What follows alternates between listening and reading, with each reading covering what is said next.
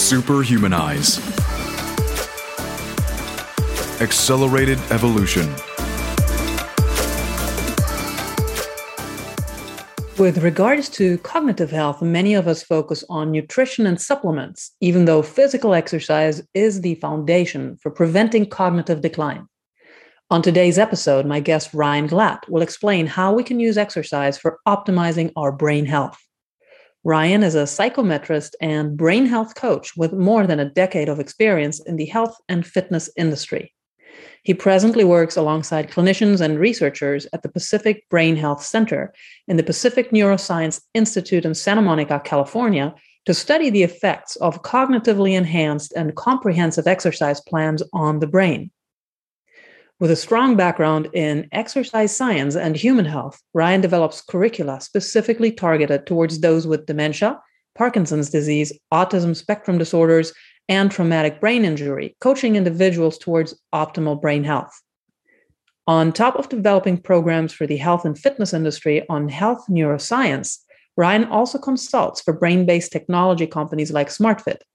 He has completed brain health programs from the Amen Clinics, the Neurocoaching Institute, the Neuroscience Academy, the Neuroleadership Institute, Neuroscience for Coaches, and others on the topics of brain health, sleep, and mindfulness.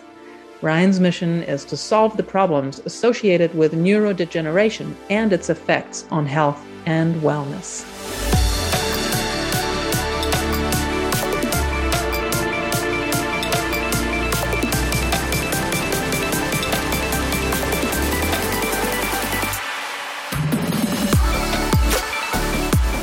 Ariana Summer, and I have passionately dedicated the last twelve years of my life to creating the ultimate human experience mentally, physically, and spiritually based on the most powerful ancient teachings and cutting-edge modern discoveries and technologies.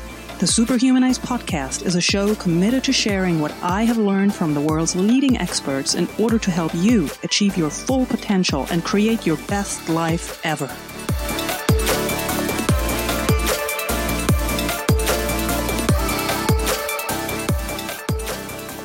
So Ryan, I always like to give a little bit of background on my guests. I know that you are very passionate about what you do. And can you give us a bird's eye view of your backstory? How did you actually get into neurology and corrective exercise? Yeah, my background is in personal training, and I'm a board certified health coach. I have a master's in neuroscience. The way I got into fitness was overcoming being overweight as a kid. And so I actually lost weight off of active video game, which is called an extra game called Dance Revolution. Aha. Uh-huh. I was video game addicted and used that as my way of getting active. That allowed me to lose weight. And because I lost weight, I started going to the gym more. I was working out. I was lifting weights. I was doing more aerobic exercise, playing more tennis. And I started to feel myself psychologically, cognitively, and physically just become a different, maybe better human. And I started to uh, do better in school. I started to socialize more. I wasn't isolating as much. I had more confidence, better sleep, better mental health. And it really transformed my life. And I wanted to share that with other people. And at the same time, my mom was undergoing some kidney disease and an amputation of her leg due to neuropathy. And I saw her working in physical therapy. I was very motivated to pursue physical therapy. So I studied a lot of corrective exercise. My goal was to be able to lay my hands on people and do manual therapies to allow them to move better. I got rejected from physical therapy schools. I became a rolfer, which is a type of body worker. Instead, I burnt myself out on that and said, you know what? I'd like to come back to this idea of fitness and also merge my passion of neuroscience, which was really coming from animal behavior. I always watched movies with animals with a lot of fascination, and I studied animal behavior in college. And so with all my interest in gaming and fitness and neuroscience and psychology, I decided to pursue how I could, as a personal trainer, as a, as a health coach, help people achieve better brain health. And so there were a lot of things permeating public awareness, like exercise is good for your brain, but no one really went into more detail. There's a lot of things like, ooh, brain-derived neurotrophic factor. It's miracle grow for your brain. Okay, well, if I'm understanding that correctly, I should do exercise if I'm not doing any. And if I am doing some, I should do more. And that's good for my brain. And that's not wrong. That's true. But if you said, hey, vegetables are good for you, there's no practical action with the exception of just eating more vegetables, which is still good information. It's still good behavior change, but there was no one really laying out a plan like a nutritionist might do for you. Similarly, if someone had a brain health goal to improve their attention, to improve their memory, to prevent dementia, to improve uh, their quality of life and cognition with Parkinson's disease, for instance, they should have a very specific exercise plan or what some might call an exercise prescription that they follow where everything is planned out. The sets, the reps, the timing, when, where, why is planned out for you so you can adhere to it just like a nutrition plan or a food plan. And I saw that was very much lacking in general. Doctors would say exercise is good for you, you should do it.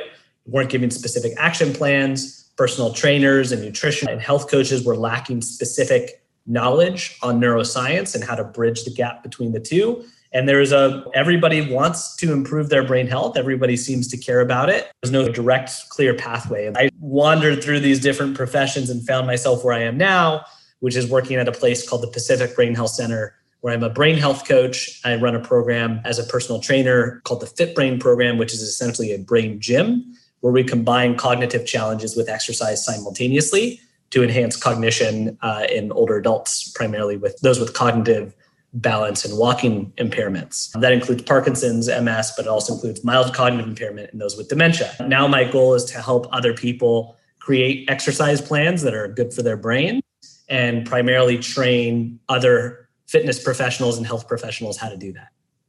Outstanding. I love your approach to mental and physical health. Uh, you very clearly state that it is connected, and also on your own personal journey when you started exercising when you were younger, and you said it made you, you felt like it made you a better and different human. When we feel good and balanced in our skin, it just brings out the best in us. We can yeah. achieve our highest potential. And I'm curious about one thing. Most of the time, we now, of course, live in an age where people more and more also are open to living the life in a way that it can also prevent getting ill and enhance what we're already blessed with. But usually people seek a solution to a problem. They'll come, they'll buy something, or they'll seek help when something already is really hurting. So here's my problem. I'm dealing with cognitive decline, or I'm dealing with a physical ailment. How do I heal it? How can we actually motivate people to, before that even happens, or how do you motivate people to actually live in a way that could prevent a lot of the stuff that later cascades down yeah. because we didn't make good choices years ago? So with, I, I think it's fortunate and unfortunate that the primary motivation for brain health is typically fear. And that's, I, I didn't instill that fear. I, at least I hope I didn't. Most people have that fear. So when individuals have a family history of a neurodegenerative condition like Parkinson's disease or Alzheimer's or other types of dementia, or they know they're particularly vulnerable to strokes or at risk for strokes and cardiovascular conditions, whatever it may be, it, usually when it's in the family, especially people that are caring for their parents or significant others that are going through those conditions, they are typically quite motivated to prevent it for themselves, because at one point they started thinking, wow, this is really tough to deal with. What do I need to do to stop myself from getting there? Because I don't want to be a burden and I want to maintain my mental faculties as much as possible. And so usually it's fear driven, and it might be a news segment where they heard the prevalence of Alzheimer's disease and how it's exponentially on the rise, or maybe they someone keeps misplacing things or forgets names and faces. And all of a sudden they think it's dementia, or that might be the early signs of something to be worried about. So typically it is fear. That's different than other types of, let's say weight loss doesn't have the same type of fear motivation. And typically this ounce of prevention is worth a pound of cure is usually met with, oh yeah, we know that. But when it comes to brain health, it's actually, I think, welcomed a little bit more. Some people are just like, they really don't care. And so there's two spectrums. There's like anxiety and there's ignorance. And really we're in the middle when we think about our brain health. But usually the way we get to somewhere on that spectrum of emotion and, and motivation when it comes to our brain health is, is typically some sort of fear-based motivation. It could also be that it, it's out of frustration, that someone is going to their day-to-day, through their day-to-day life, and they're experiencing some sort of cognitive issue. I can't pay attention as well as I'd like to. I can't organize. I can't focus, whatever it might be. That frustration then drives them to see what they could do about it. So usually it's fear or frustration. Sometimes we'll have just, there's nothing wrong. They're not scared. They just want to calmly do everything they can to prevent it. Certainly younger people are probably going to be more calm than older people in this regard because they're less prone to cognitive decline unless there's a significant health issue, a, a sleep issue, significant stress, mental health, concussion, all of that can affect cognition at an early age. But many people are are usually acting out of fear.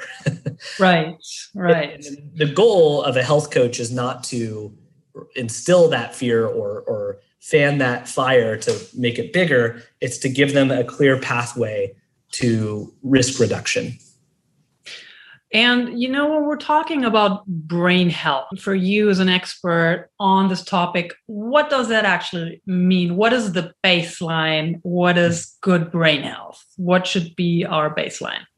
So that's like asking what's good pancreatic health. The, the brain is just an organ. It's a little bit different, but it's similar in the sense that it's got structure and it's got function. And structure, or your muscles, for instance. Your muscles have structure and they also function in a certain way. And so if we saw someone with sarcopenia with very small muscles, we'd say, hey, that's probably not good. If we saw someone who is very weak and couldn't carry their groceries in, we'd probably say, hey, that's not good. You need to both train structure and function. And so the brain isn't too dissimilar. We would want to ensure that the brain is at an appropriate volume, and you can only figure that out. You can't feel that your brain is bigger or small. You might feel the downstream effects of it in terms of your cognitive abilities, but you need something like a volumetric M R I to see the size of your brain. And then if you want to look at the function, if we were going to image that with neuroimaging, you would need a quantitative E E G. That's the only thing that's really clinically available. In research, they use fMRIs and other types of things. You can get SPECT scans, which are out of pocket and very expensive. But there's a lot of ways to check out your brain's function and structure. But one way that we really are intimately aware of how our brains are working is how we feel mentally, mm-hmm. cognitively, every day.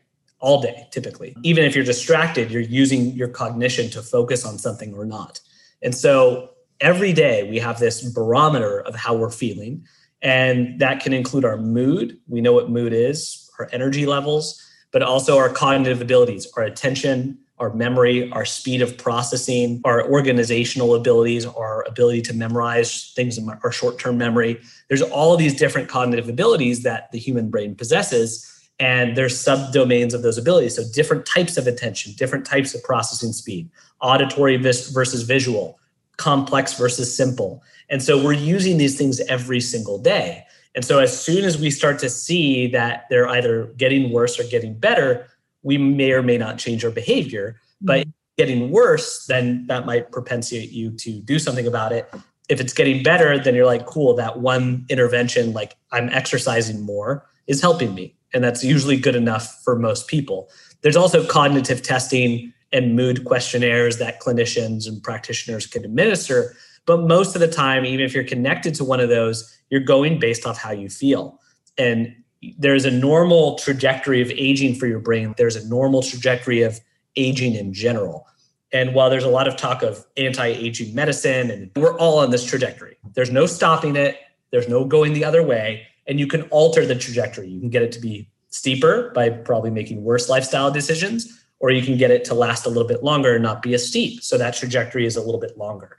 The structure and function of your brain changes. And when it comes to cognitive aging, there's certain things that normally change with age, and there's certain things that are not supposed to change with age. For example, occasionally misplacing a check or your keys or a little bit of inattentiveness, that's normal. Everyone probably has that. But some people that happens to, and they think they have dementia.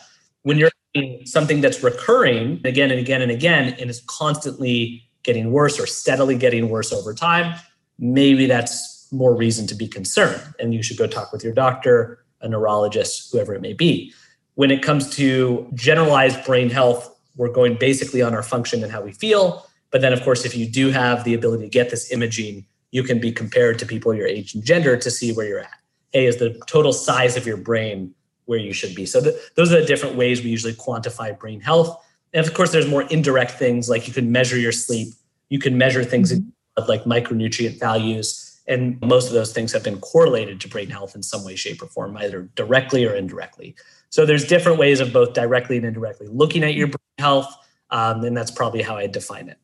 Great. Thank you. This was a really great answer. And it's also good to know that we have all kinds of different methods, modalities at our disposal to actually measure our brain health. What you mentioned before, the fear factor, people really fear cognitive decline. We can measure it. We can look at what's happening to our brain. And also, I think a lot of people would probably be surprised, this fear that we have, how much of our brain health can we actually influence? For example, by lifestyle, by diet, by nutrition, how much is in our own hands? A lot of it's in your own hands. And I think some people, this is a double-edged sword, because when we talk about this, people hear about the, you know, miraculous findings of neuroplasticity and how our brain mm-hmm. is able to change. And that is true. Um, but the way in which we understand it, where we think of new neurons generating all over the brain with whatever diet we're participating in, maybe is it's actually being debated in adult in the adult human brain. We don't know if there's as much neurogenesis as is spoken about. And so people will generalize what happens in a research study with a stroke patient or a mouse to normal, healthy humans, adult humans. And so it does depend on the context, but we are able to do quite a bit about our brain. I wouldn't say every lifestyle intervention is created equally, mm-hmm. looking at the evidence. And so I tell people, if I was your money manager and I'm helping you invest in stocks, there's different ways to go about this. There's investing in stocks that are much riskier, and there's investing in stocks that are a little bit more secure. And then there's investing so that we get the biggest return on your investment, and we can think short-term and long-term. And so the same thing is with brain health, with lifestyle behaviors. So when I take people through a brain health coaching process, I'm seeing what they're doing well, I'm seeing what they're not doing well, I'm seeing what their level of knowledge is, what they already know, what maybe there's an opportunity, if there's maybe an opportunity, I can see if I can provide more information about something. But if you look at the World Health Organization's research on the cognitive decline issues that we're facing, mm. and it's been an attack on science, but they've accumulated all the best experts in the world to compile all the research to say, what are the lifestyle factors that are going to slow down cognitive decline? Exercise is at the top. Yes. It's at the tip top. And so unfortunately, it's usually recommended last for brain health. And what's on the bottom of that evidence list is typically recommended first. And that's supplements, per se, you know, following brain training, which none of those things are bad per se, but usually that's where people put most of their energy first. Yep. That's a risky portfolio strategy. And yep. so if we wanted to optimize our brain health, we probably start with exercise and sleep and nutrition and stress management. Cover the cover the basics and cover tell, the basics. Us, tell us why, because this is obviously your field of expertise. Why is exercise so important for our brain, and how does it impact our brain? Okay, so we'll focus in on exercise. There's a lot of ways in which exercise can affect the brain. Exercise has been called a poly pill, poly mm-hmm. in many different things. We know what a pill is. And so it can affect the brain and body in so many positive ways. I call it a neuro poly pill because it affects brain in many different ways. And many of these mechanisms people have heard of. Uh, people will probably understand and have heard that exercise increases blood flow to the brain.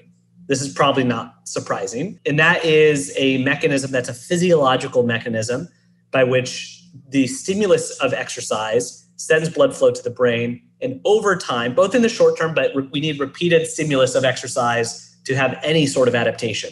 You do not get bigger muscles from one session at the gym. You need several weeks, months to see significant results. The same is true for brain health. You'll see benefits in the short term. You'll, because of the release of certain neurotransmitters like dopamine and cortisol and noradrenaline and serotonin and all these things, you're going to see a spike in those things in the short term within two hours after exercise. You're also going to release brain-derived neurotrophic factor, which has been called miracle grow for the brain. It's a protein and a molecule that gets expressed that tells the brain to protect itself, to grow, to function better. Um, and then the blood flow also creates the stimulus for what's called angiogenesis, mm-hmm. the new blood vessels. So over time, you'll create more blood flow in the brain in the short term. And then over time, the network of blood vessels may become more rich or connected. And so you're paving these highways within the brain that are probably going to function and maintain their structure better because they're receiving resources, oxygen and nutrients, things of that regard. And then they can support the neurons and the synapses and the brain cells they're all supporting. That's at the micro level, meaning it's these capillaries are things that you can maybe imagine, and we've studied in animals and we can image in humans to a degree. And then there's other things at the micro level that are very small. Neurons improving their function, creating new brain cells, synapses branching, dendrites branching, all these different structures of the brain cells improving in their structure and function. And then the release of other growth factors, not just brain-derived neurotrophic factor, but nerve growth factor, insulin growth factor one, irisin, V E G F, or vascular endothelial growth factor. All of these are released at different concentrations depending on the type of exercise you're doing and what that dosage of exercise is. And all of that's occurring at the micro level. Mm-hmm. At the micro level, we have changes in brain volume and function. So your brain has gray matter and white matter. The gray matter is unmyelinated neurons and the white matter is myelinated. Myelin is just like this fat-based wrapping around a neuron that increases the speed of the signal. So if you think of an Ethernet cable, if it didn't have that rubber wrapping around it, the signal wouldn't transduce as fast. That's white matter. The gray matter is the stuff on the outside, like the cortex of the brain. So exercise has been found to improve both gray matter and white matter integrity in the brain. And it's been shown to do that in a global sense, meaning you have global gray matter volume, just like you have total body weight, for instance. That gray matter volume has either been shown to improve or be maintained because of exercise, as well as the white matter. And there's certain areas of the brain, certain lobes, regions of the brain that grow in response to exercise, including different types of exercise. So mm-hmm. the hippocampus, if you put your hands over your ears, that's the temporal lobes. And deeper towards the center of the brain is this area of the brain called the hippocampus. It's this seahorse-shaped part of your brain that has been uh, attributed to age-related memory changes. So if we think of an older adult and that's they're eighty-six years old and they're experiencing memory decline, it's very likely that this hippocampus is shrinking.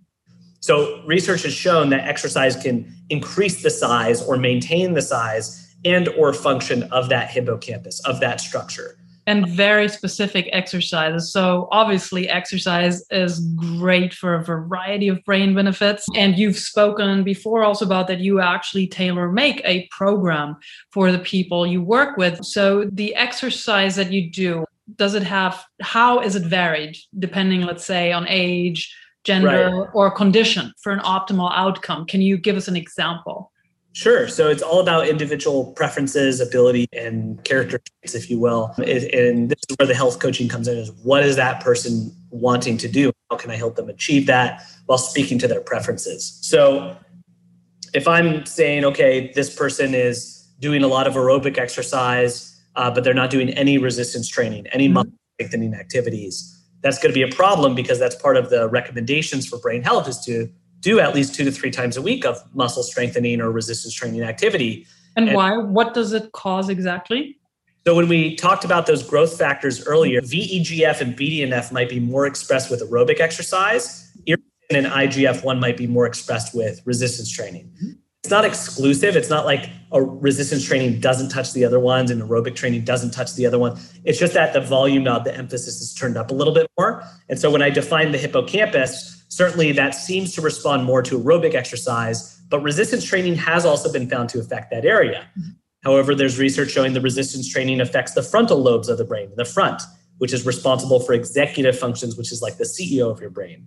And so we might be able to target these different regions. If you had a scan and said, hey, your frontal lobe is actually lacking in structure, maybe it's smaller compared to your age and gender, people in your normative data group, everything else is fine, and you're doing enough aerobic exercise, the fact that you told me you don't do any resistance training and your frontal lobe is, well, okay. So that's one approach. It's, it's yeah. kind of a precision medicine approach. However, aerobic exercise has also been found to contribute to the function and structure of the frontal lobe. So it's never exclusive because the brain is such a complex organ. It's not as easy as this plus this equals that, but it's steering people in a slightly different direction based on the information we have. Sometimes that information is, I feel like my memory isn't as good. I'm not doing any aerobic exercise. I say, okay, I know that the research shows aerobic exercise affects memory positively. So maybe we should do more of that and see where that goes. So that's one way I might individualize. Then there's also other areas of the brain, like the cerebellum and the basal ganglia is affected in Parkinson's. And so the cerebellum Cerebellum uh, is also responsible for coordination and motor control. And let's say someone's experiencing cognitive impairments, their brain scan shows all the areas are fine except those two areas. They're doing aerobic training, they're doing resistance training, but they're not doing anything what's called neuromotor training. Neuromotor is kind of brain body. It's a dance, sports, martial, mind body exercise like yoga or Tai Chi. So maybe they're not doing that and their brain scan says this. And so maybe they need to do more of that. But it doesn't need to be so complicated to the extent where everyone needs to get an interpretive brain scan, although I recommend anyone over the age of sixty gets a brain scan. Even if you want to be preventative, get a brain scan, of course. Yeah. Um, If you want to have the best chance of developing an exercise program, there's actually general criteria. So while I say I do individualize it for people, I'm making sure they meet this criteria first and foremost. And the way they get there might be individual. So if you get your aerobic exercise by playing tennis and another person gets their aerobic exercise by getting dance, they're both neuromotor activities that are cardiovascularly demanding that get them closer to our goal. And so I'm not going to be too picky about that. And, and certainly if you enjoy what you're doing, you're going to be doing it more. And so the minimum recommendations for exercise to achieve brain health is one hundred fifty to three hundred minutes a week. Mm-hmm. And you just uh, touched upon something that's crucial. I know you also emphasize that, that it's important that we also enjoy our exercise. Is this just because then we would also tend to exercise more, or are there other reasons for it's that? Also for the mood benefits as well. And there's some research suggesting that if you're going to participate in cognitively demanding exercises that are also enjoyable, that you might get more bang for your buck. There's more research that's needed, but if you hated something and you hated going to a martial arts class, why would you cognitively benefit from that? And so it's a great question. Thank you for stopping me on that one. So it's important that you enjoy what you do. Of course, it's, it doesn't mean that if you don't enjoy it, you shouldn't do it. Not everybody will enjoy resistance training, for instance, but it's important that you do it. And so it's a bit of a negotiation. And so that one hundred fifty minutes I was talking about to three hundred minutes of moderate to vigorous physical activity, they typically say of aerobic exercise, but you can get aerobics by doing a lot of different things. And I am talking about exercise. I'm not talking about physical activity. So I'm not talking about generalized movement throughout the day. I'm talking about structured sessions that elevate your heart rate or have a specific amount of work, work to rest ratio and sets and reps that are very targeted for a specific purpose. The specific purpose here would be brain health. Physical activity is still very important. So there's been exercise, you know, research correlating physical activity to hippocampal volumes and things of that regard. That's very good. We don't want to dismiss that, but we don't want to substitute exercise for physical activity or physical activity for exercise. And so the one hundred fifty minutes can be split up in a lot of different ways. You could do five times a week of thirty minutes, three times a week of sixty minutes. If you hit those one hundred fifty minutes, there is evidence that you will sustain brain health benefits. Uh, now, if it's at a higher intensity, you could get away with seventy-five minutes, but there's more research saying that, hey, it depends on your biology, how you might respond to that high intensity interval training, maybe depending on your mental health, depending on your biomarkers, depending on your, if you have chronic fatigue, for instance, you won't tolerate that, that it depends. So I wouldn't say that high intensity interval training is for everybody all the time, but there's a unique benefit to doing that. It might release more B D N F. It might Uh, lead to improvements in processing speed, but there's a lot of ways to get to that one hundred fifty minutes. If you're getting to three hundred minutes, there's additional benefits. And the way we can break down that one hundred fifty to three hundred minutes is two to three days a week of aerobic training, two to three days a week of resistance training, two to three days a week of neuromotor training. And I know there's not nine days in a week, but it gives you a range. So there's flexibility right. in how you get that. And people might say, I'm not going to work out six days a week. How can I get to that one hundred fifty minutes, but still check off all those boxes? Well, you could do one session where thirty minutes is cardio, thirty minutes is resistance.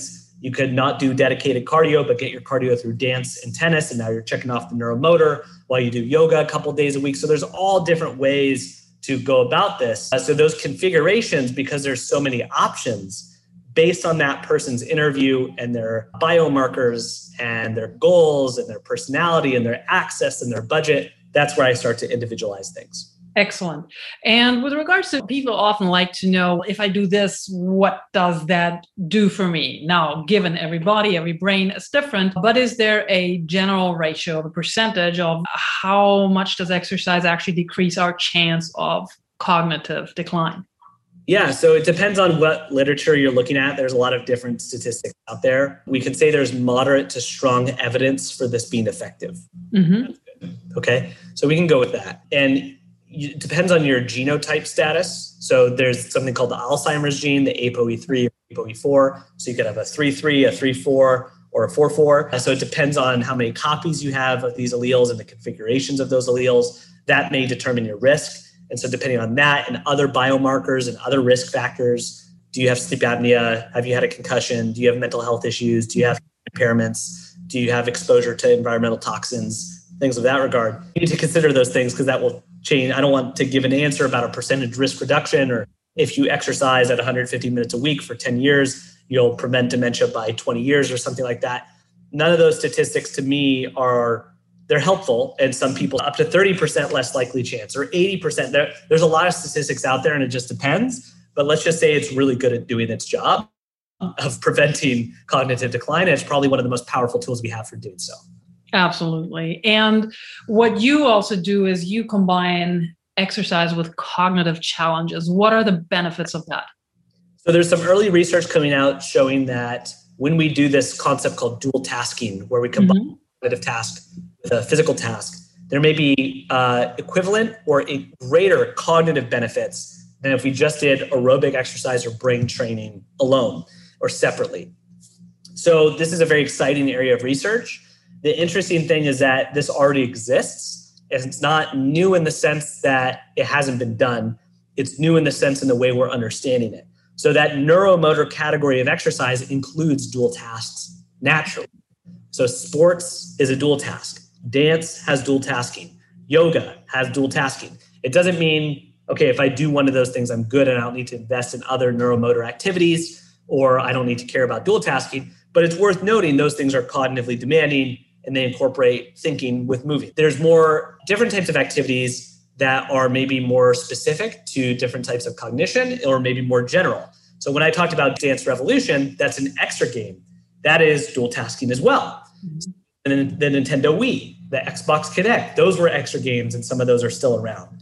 Now, virtual reality has a lot of extra gaming involved in it as well. So I use a lot of virtual reality exercise for my exercise to get my heart rate up, but there's also cognitive demands with it. So there we go, dual tasking. These are called general extra games because they're not trying to target memory or attention. They naturally have those elements in them, perhaps. And then what I do with our team at the clinic is we actually target a function. So if you have a memory issue, we give you memory tasks while you're extra gaming, if that makes sense. So there's general extra gaming and there's specific extra gaming, and we're doing it in a clinical environment where this is more consumer grade. Oculus Quest two. Yes. And play ping pong. You can buy that. And by the way, if you're interested in learning more about ping pong, which is a great neuromotor activity that almost everybody, I highly recommend checking out a website called ping pong for good dot org. which is a nonprofit started by, co-founded by one of my patients who has Parkinson's disease, or one of our, our center's patients that has Parkinson's disease.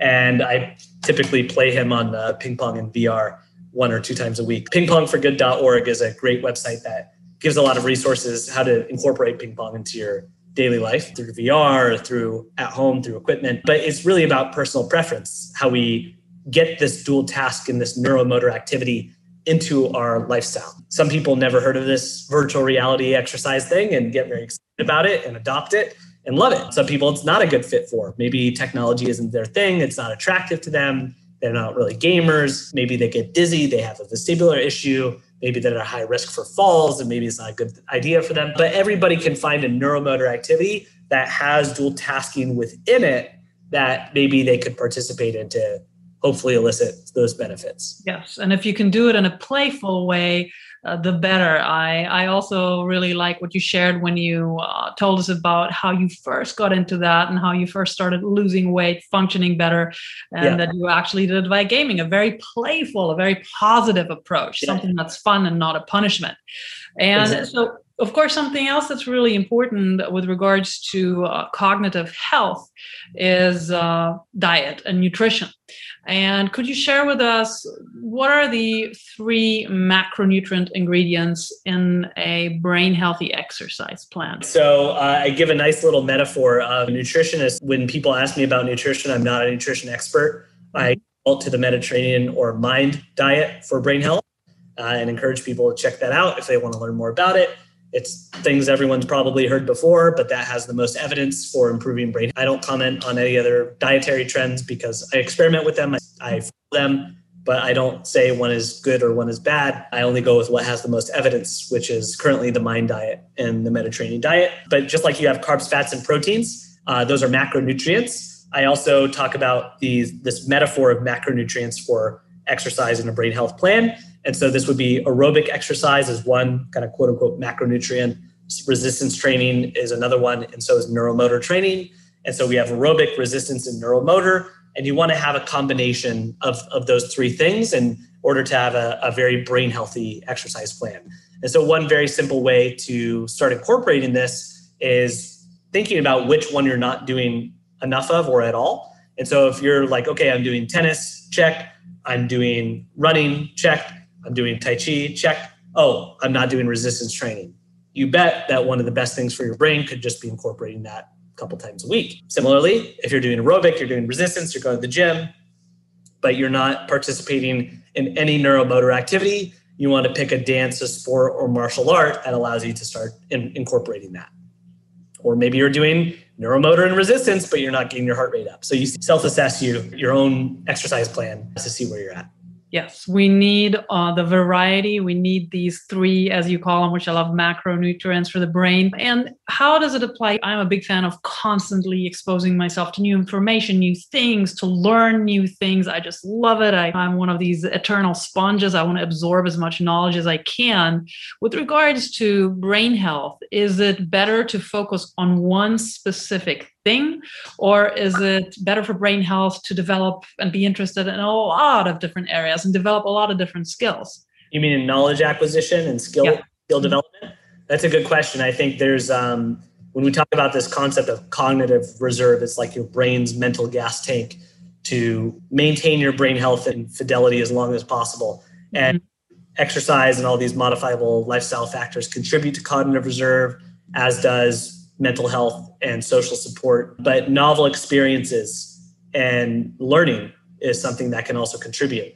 I think when people hear that, they may go a little hectic with, oh, I got to learn this and that. And it should be out of anxiety or stress to learn as many things as possible. Just generally speaking, novelty, the brain's a learning organ. Mm-hmm. And of course, if you're getting more use out of that organ, then it, it may lend itself to being more robust. And so learning in general, I think, is good. The way I like to incorporate this is, you know, not learning thirty languages as much, but more incorporating novel exercise modalities that maybe you've never done before, because you have motor learning and with physical exercise embedded, and perhaps there's that synergistic effect. Great. There's a question I ask every guest that I have the pleasure of speaking to here on the Superhumanized podcast, and that's with regards to their personal practices. Is there a practices, or are there some practices that have been in your life for a while and that have really benefited you mentally, physically, or spiritually that you would be willing to share with us? I think it's got to be extra gaming for me. Nerd, I remain a nerd. And even though I'm the exercise brain guy, I'm a terrible example. Um, And I'm not the six-pack abs, super smart, super responsible dude that's always on Instagram showing how great my life is. I struggle with stress. I struggle with sleep. I struggle with maintaining my own exercise regimen, and I struggle with diet. And so it's a constant battle to maintain my own brain health.